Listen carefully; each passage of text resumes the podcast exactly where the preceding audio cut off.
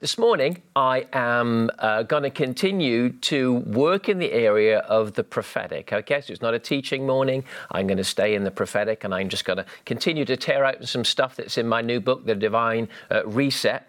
Um, but before I do that, should we read some scripture? Um, the Bible says that we should give ourselves to the public reading of Scripture. And um, uh, so listen to this Psalm 139. You ready for it? It's in the Passion Version. Says this Lord, you know everything there is to know about me. You perceive every movement of my heart and soul. You understand my every thought before it even enters my mind. I mean, that's amazing, right? Think of that. Uh, you read my heart like an open book, it says. Listen to verse 5. You've gone into my future to prepare the way and in kindness you follow behind me to spare me from the harm of my past. With your hand of love upon my life, you impart a blessing to me. This is just too wonderful, deep, and incomprehensible. Your understanding of me brings me wonder and strength. Where could I go from your spirit? Where could I go? Your, wherever I go, your strength will empower me. Let me just cut forward a little bit.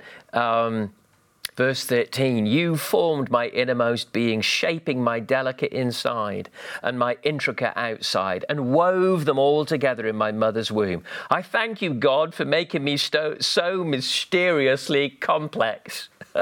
oh boy. Anybody feel mysteriously complex sometimes? Sometimes I wish we weren't so complex, but it is quite reassuring that humans are complex beings.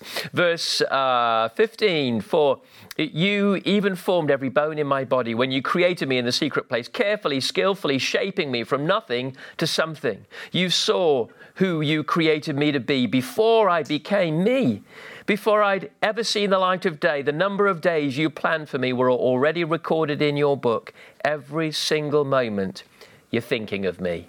Is that's just an incredible reassurance, you know? God has already been into our future and he's beckoning us forward. You know, like when you're teaching a child to walk and you kind of half stoops down. I think it's the book of Hosea talks about God stooping down to make us great. And it's a parental picture of, of God in his grace bending and saying, come on, walk this way.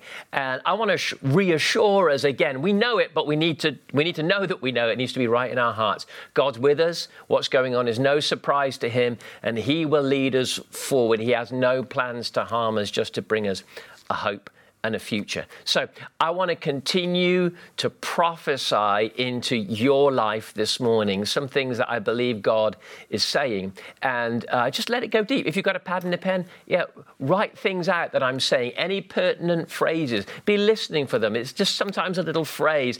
I know as a preacher that I can stand and talk for 20 minutes, and actually there'll be four words in a row that hit your heart that mean the most. That's how God operates. It's called revelation. Something gets quickened in you, and you know, okay, that was an important phrase for me. I, I felt something leap in my spirit. So, um, uh, this week, uh, Tuesday, Wednesday, Thursday, 8 o'clock, I'm going to be doing a prophet speak. And I'll be there with Simon Breaker and Sharon Stone and Rachel Hickson.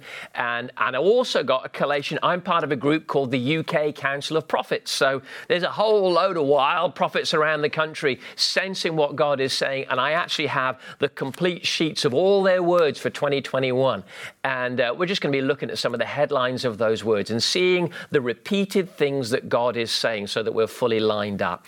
Um, but let me kind of dive in now with some stuff that I sense God is saying. And um, there's kind of seven key things, and I, will just headline them again for you. They, they, they're all featured in the book in depth, uh, and then we're going to dive into one or two of those uh, just for this morning. Is that okay? So, the seven things that God is doing right now, the prophetic focus as He speaks uh, both to me and to prophetic people around the world that I'm connected to, is God is moving in judgment and justice. I think we've spoken about that, about that quite a bit. Number two, there's a call for a return to the prayer rooms. Many prophets are saying there's going to be a surge of 24 7 prayer around the world. Interestingly, about two years ago, around about uh, yeah, around about two years ago, God gave me a word about Brexit, and he and he told me what was going to happen, and I shared it online. It's for all to see on the blog, and that's what's happened with regards Brexit. But the second half of the word about Brexit was that about the time of Brexit, there would be a surge, a surge of prayer and a recall, a call to return to the prayer rooms. And again,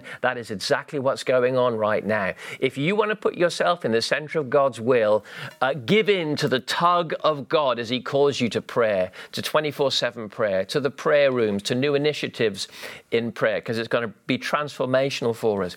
Number three, this is what prayer will lead to. There's a new sense of the kingdom mandate that we're not here uh, just to, you know, create tidy little Sunday services and nice youth groups and Sunday school and make sure that church runs nicely for everybody. We have a kingdom mandate. That means we're here to go transform the world. And actually, as we go deeper in prayer, I believe we're going to go further in mission than ever before. There's a kingdom mandate for us to go and turn the mountains of influence in the world into places of the kingdom coming. And people like Remy, you've just heard, he's doing that in the NHS, he's doing that in the persecuted church. Um, and, and so we need to be taking up our mantles of responsibility of rulership and saying, right, I'm going to go where God leads me.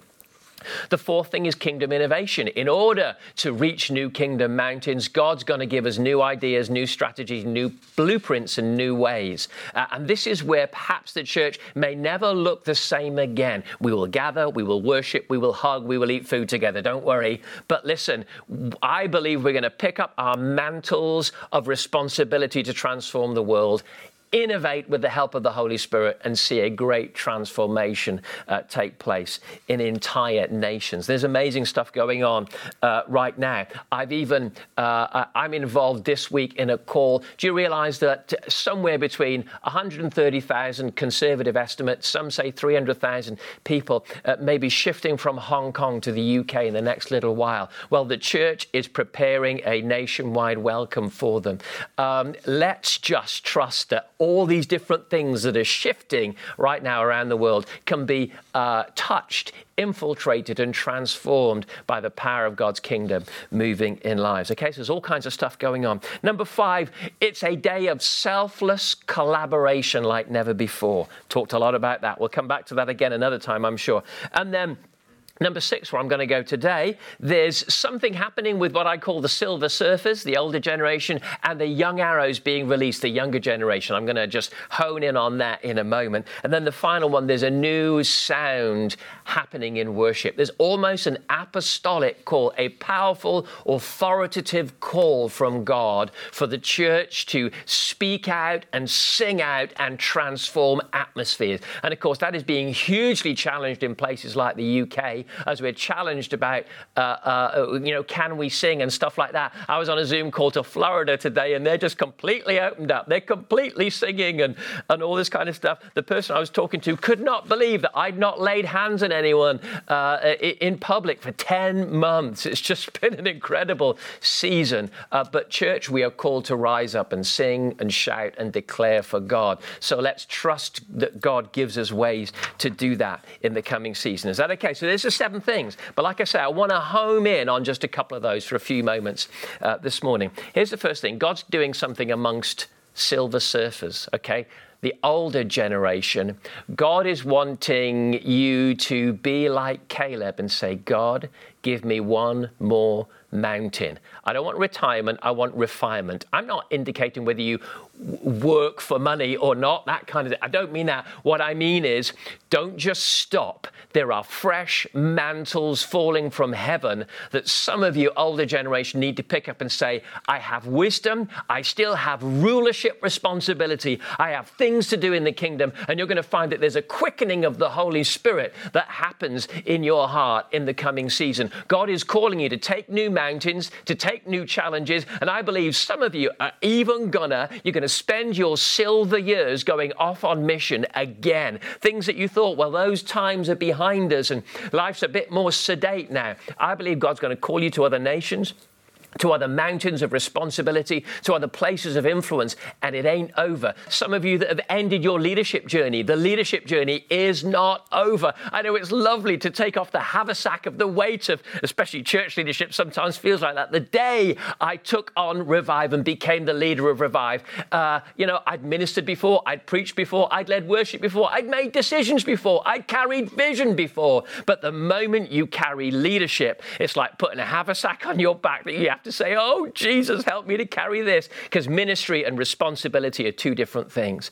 But listen, some of you that have put down the haversack, the weight of your responsibility, God is saying, No, I, I'm, I'm not expecting you to do what you did before, but there are some things I need you to pick up and not just sit on the sidelines in this season. Uh, there's a refinement coming. Listen to this prophetic word that, uh, that's uh, in the divine reset and it's from a guy in America, and you can read the full thing uh, in the book. But listen to this I hear the Father saying, I am breaking the age barrier. Quit saying, I'm getting older. Christ in you is ageless. Allow His Spirit to quicken your mortal body and soar with the eagles. And don't tell me where I can't send you this year. Get over yourself and buy some new luggage. Oh boy, that would be really prophetic right now, wouldn't it? Oh, a word to the kingdom's older stars. It says, I sense the Lord saying, The older stars in my kingdom are going to shine brighter and do greater exploits than ever before. I sense there's a special anointing coming upon older men and women in the body of Christ.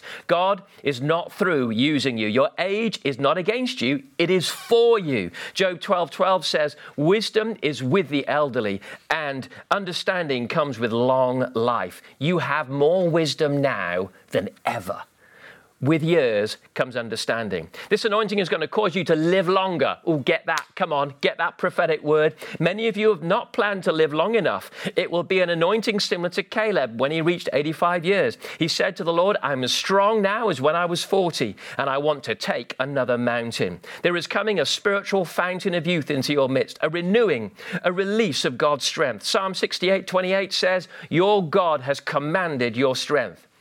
God is commanding his strength into you. One translation says, Your God has decided you will be strong.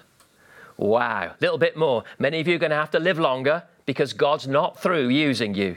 Many of you are going to have to go into a second childhood into the, in the spirit. You will be reactivated by God to live out your dreams that you're just dreaming about right now. People and relatives will laugh and say, You're going to do what? You're going to go where at your age? But that anointing is going to rise up within you to take mountains, do exploits, to run and not be weary, to walk and not faint. Our older years are where we are in our prime to be used by God and to bring forth fruit. So Psalm 91:16 says, "With long life I will satisfy you and show you my salvation." There's an anointing coming upon God's people to live longer. The joy of the Lord, which is our strength, is lengthening our days on the earth. Many have made out their wills, but before you think about leaving, check your father's will for you. I don't think you're going anywhere for a while. As Abraham and Sarah conceived in old age, you were about to conceive and live to see your Isaac, your impossible dream. Remember, too old is not in the Bible. How's that for a challenge, anybody? Come on. God is moving on an older generation right now. There are longings in you, older generation, that need to be transferred to the younger. There's things that your eyes have seen and your ears have heard that need to be passed on.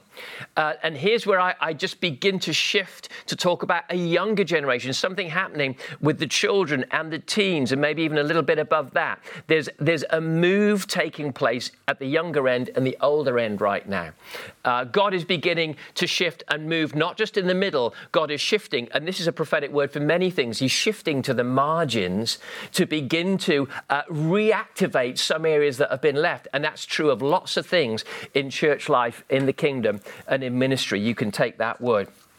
When Jesus came, John the Baptist came before him. And it says of, of that, uh, Luke 1 13 to 17 says, um, He will also go before him in the spirit and the power of Elijah to turn the hearts of the fathers to the children and the children to the fathers. Listen to this to make ready a people prepared for the Lord. When God's about to move, he does something at the edges. He does something intergenerational. So the older has to be activated, not to sit there and go, well, it wasn't as good as it used to be. And remember in my day. No, no, no. No. All that wisdom needs to begin to flow. It's not nostalgia, it's different. It's wisdom. But it needs to flow somewhere. And it needs to, it says, the hearts of the fathers are turned to the children. I believe something is going to go on that causes a joining between the extremes of, genera- of the generations, okay? Uh, and it prepares for a move of God. Malachi 4, 5 to 6. This is where that verse comes from, as it's describing the work of John the Baptist. See, I will send the prophet Elijah to you before that great and dreadful day of the Lord comes. He will turn the hearts of the parents to their children and the hearts of the children to their parents. There's something about generational connection that prepares a land for God to move. So I believe he's going to move on the older and the younger in this time. Listen, um, here's a lovely verse Psalm 127, verse 4. Like arrows in the hands of a warrior are children born in one's youth. Children are like arrows in the hand of a warrior. What does that mean? Well, it means, older generation, the children need to be at hand. We don't kind of, you know, put them away somewhere. They're right here in our hand. And if they're like arrows, it means our job, says elsewhere in Isaiah, is what God does to arrows. He polishes them. So, uh, older generation, we've got to be close enough to the younger generation to polish and to prepare because they are our armory. Older generation, you carry wisdom. Younger generation, you carry energy. But together, if the arrow is polished and prepared, we have an armory to release the energy of God into the purposes of the kingdom. So there needs to be a coming together of generations, the wisdom of age, the energy of youth, the idealism of youth, the vision of youth. As it's pulled together, we don't just release the young people off to some corner somewhere and trust that they're having fun in God. There needs to be a coming together like never before because we need each other generationally in this season. Acts 2 16 and 17 says, Your sons and daughters will prophesy, your young men will see visions. Peter, when he's describing the move of the Spirit in the book of Acts, he says, This promise is for you and your children. On the day of Pentecost, on the day the church was born, God birthed the supernatural ministry of children. And that's what we need to do. How do we polish and bring them together? Well, I, I, love the picture from Exodus 33 of Moses meeting God in the tent of meeting. He met with God in all of his glory. And the Bible says that they spoke as two friends face to face, remember? Uh, now, it doesn't mean that Moses ever saw his face because it was, it was a cloud. He met him in a mist, but he was face to face with God. But the Bible also says Joshua, his young aide, never left the tent. Moses brought Joshua into the presence of God and showed him what it was like to encounter God. An older generation, this is what we need to do. We need to know God and show the way to knowing God. But we need to be close enough to the younger generation to take them with us into the tent of meeting. Something happens when we draw our kids into the very presence of God. Now, here's the thing here's the challenge for us, right? Number one, we need to have a tent of meeting to take the younger generation to. If you don't meet God, if you don't encounter God, if you don't hear God's voice, you will simply pass on to the younger generation your inability to encounter God. So there's the challenge older generation, we must be a people of the Spirit, people of intimacy, a people that know our God. We don't just know church, but we know God. And then what do we do? We bring them into our tent of meeting. Challenge for parents in this time. Are you ready? I speak as a parent. Um, I, I no more take from Zach uh, whether he should or shouldn't go to the youth meeting than, than I let him decide whether he should or shouldn't attend let's should we say Zoom classes in school at the moment because that's where it's at, right? I don't consider education to be more important than my son knowing God. So I don't give him a choice. He doesn't get to tell me whether he goes to the youth meeting or not. I say, get your butt on that seat and you connect. Why? Because I want to put my son in the place of God's presence. Bible says, train a child in the way he should go, not the way he wants to go, in the way he should go, and when he's old, he'll not depart from it. It's a, it's a principle. It's not a promise, but it's a principle of life that in general, you want to do everything you can to put them in the place of encountering God. And we're so grateful to Matt and Emily and all their team who are working hard for youth and kids work right now to be as fun as it can be online. I know it's hard, but as fun as it can be, as spiritual as it can be. And here's my challenge to you, especially as this year that we're in. You know, 2020 has been remarkable, and what within uh, six weeks or so, we'll have hit a full year of lockdowns and difficulties like this. I want to challenge you, parents, put your kids in God's way. Put your kids in God's presence. Draw them into God's tent. Draw them into your tent of spirituality. Share with them. Say grace with them. Explain things to them. Be spiritual with them. But also, don't take any, as far as I'm concerned, don't let them choose whether they go to the youth meeting or not. I know there's probably comes an age where if it's not been part of the family setup, it's probably going to be too late to instigate this. So you kind of need to start it young. Um, uh, you know more. Tell me whether you're going to go to the youth meeting or not, or revival kids, than you would tell me whether you're going to go to school or not. Because if not, what you're saying is education is more important than knowing God. That's a big challenge, isn't it? If we go, you must go to school but it's up to you whether you go to the youth Zoom. You're kind of speaking a whole powerful message of what you really, even though you go to church, even though you read the Bible, what you really believe is education matters. God, it's up to you.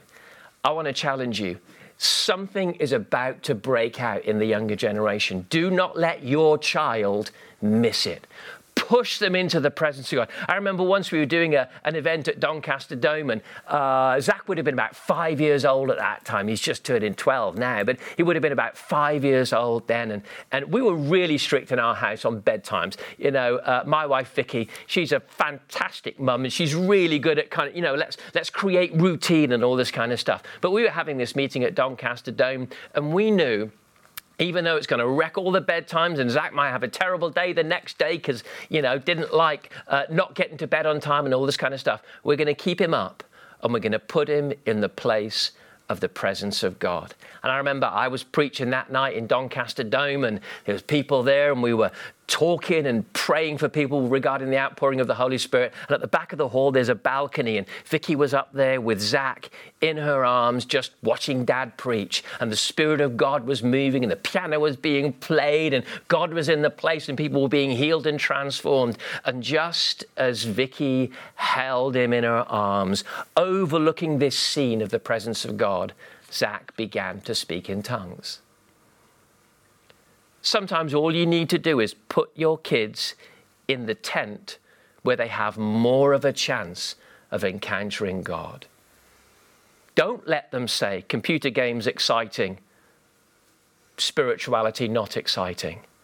We have a responsibility to be priests in our home and to say, kids, I, I, I want you to have heaps of fun, but this is really important now. I want you to know God. And so we're responsible for that as parents, aren't we? But if we put them in the place, my parents put me in the place. They, they took me to church sometimes up to five times on a Sunday. It's surprising that I'm sane at all, isn't it? They would get me to church early, get me to church late. We'd go everywhere. We were that kind of family. Um, but when I was six years old in a service, God walked into that room and I knew God wasn't a song, social action, a service, a scripture even. God was real. And I began to encounter God. There's nothing more precious than putting our kids into a place of encounter. And so I want to encourage you as, as this time goes on, there could be a big gap in our kids' spirituality, just like we're worried about big gaps in their education right now. Do everything you can to bring God into your home and to push your children into the tent of encounter to meet God. Because the day they realize God isn't just a song or a service we attend, He's a person that loves me and knows me, and He wove me together in my mother's womb. Then you'll have a transformed child. So, two really important things that God is doing, and I'm closing here. Number one, silver surfers, there's a reignition coming, there's a quickening of the Spirit of God. Don't let your bones get old and tired. Stir up the Spirit that's within you. What has God got for you to do next? And then, parents and children, something is about to break out among children. Position your home for God to move among the young. Because I'm telling you, some of you out there uh, you know, I was I was praying this as I drove over. Owen Andrews, if you're listening, the mantle of leadership is on your life. Don't ever let the enemy deceive you or pull you away from who you were truly called to be. There's a mantle of leadership on your life. Prince, I mean, these guys are young men now. Prince, come on, the anointing of heaven is on your life. You are a remarkable young man. And I just pray that God would just speak into your dreams again and again and bring transformation to you because you have inside of you the capacity to transform nations. Keep walking with God. God is with you and He's upon you. Young men and women, some of you coming up to your late teens now, listen, the mantle of leadership is strong on you. Expect it to be activated in this time.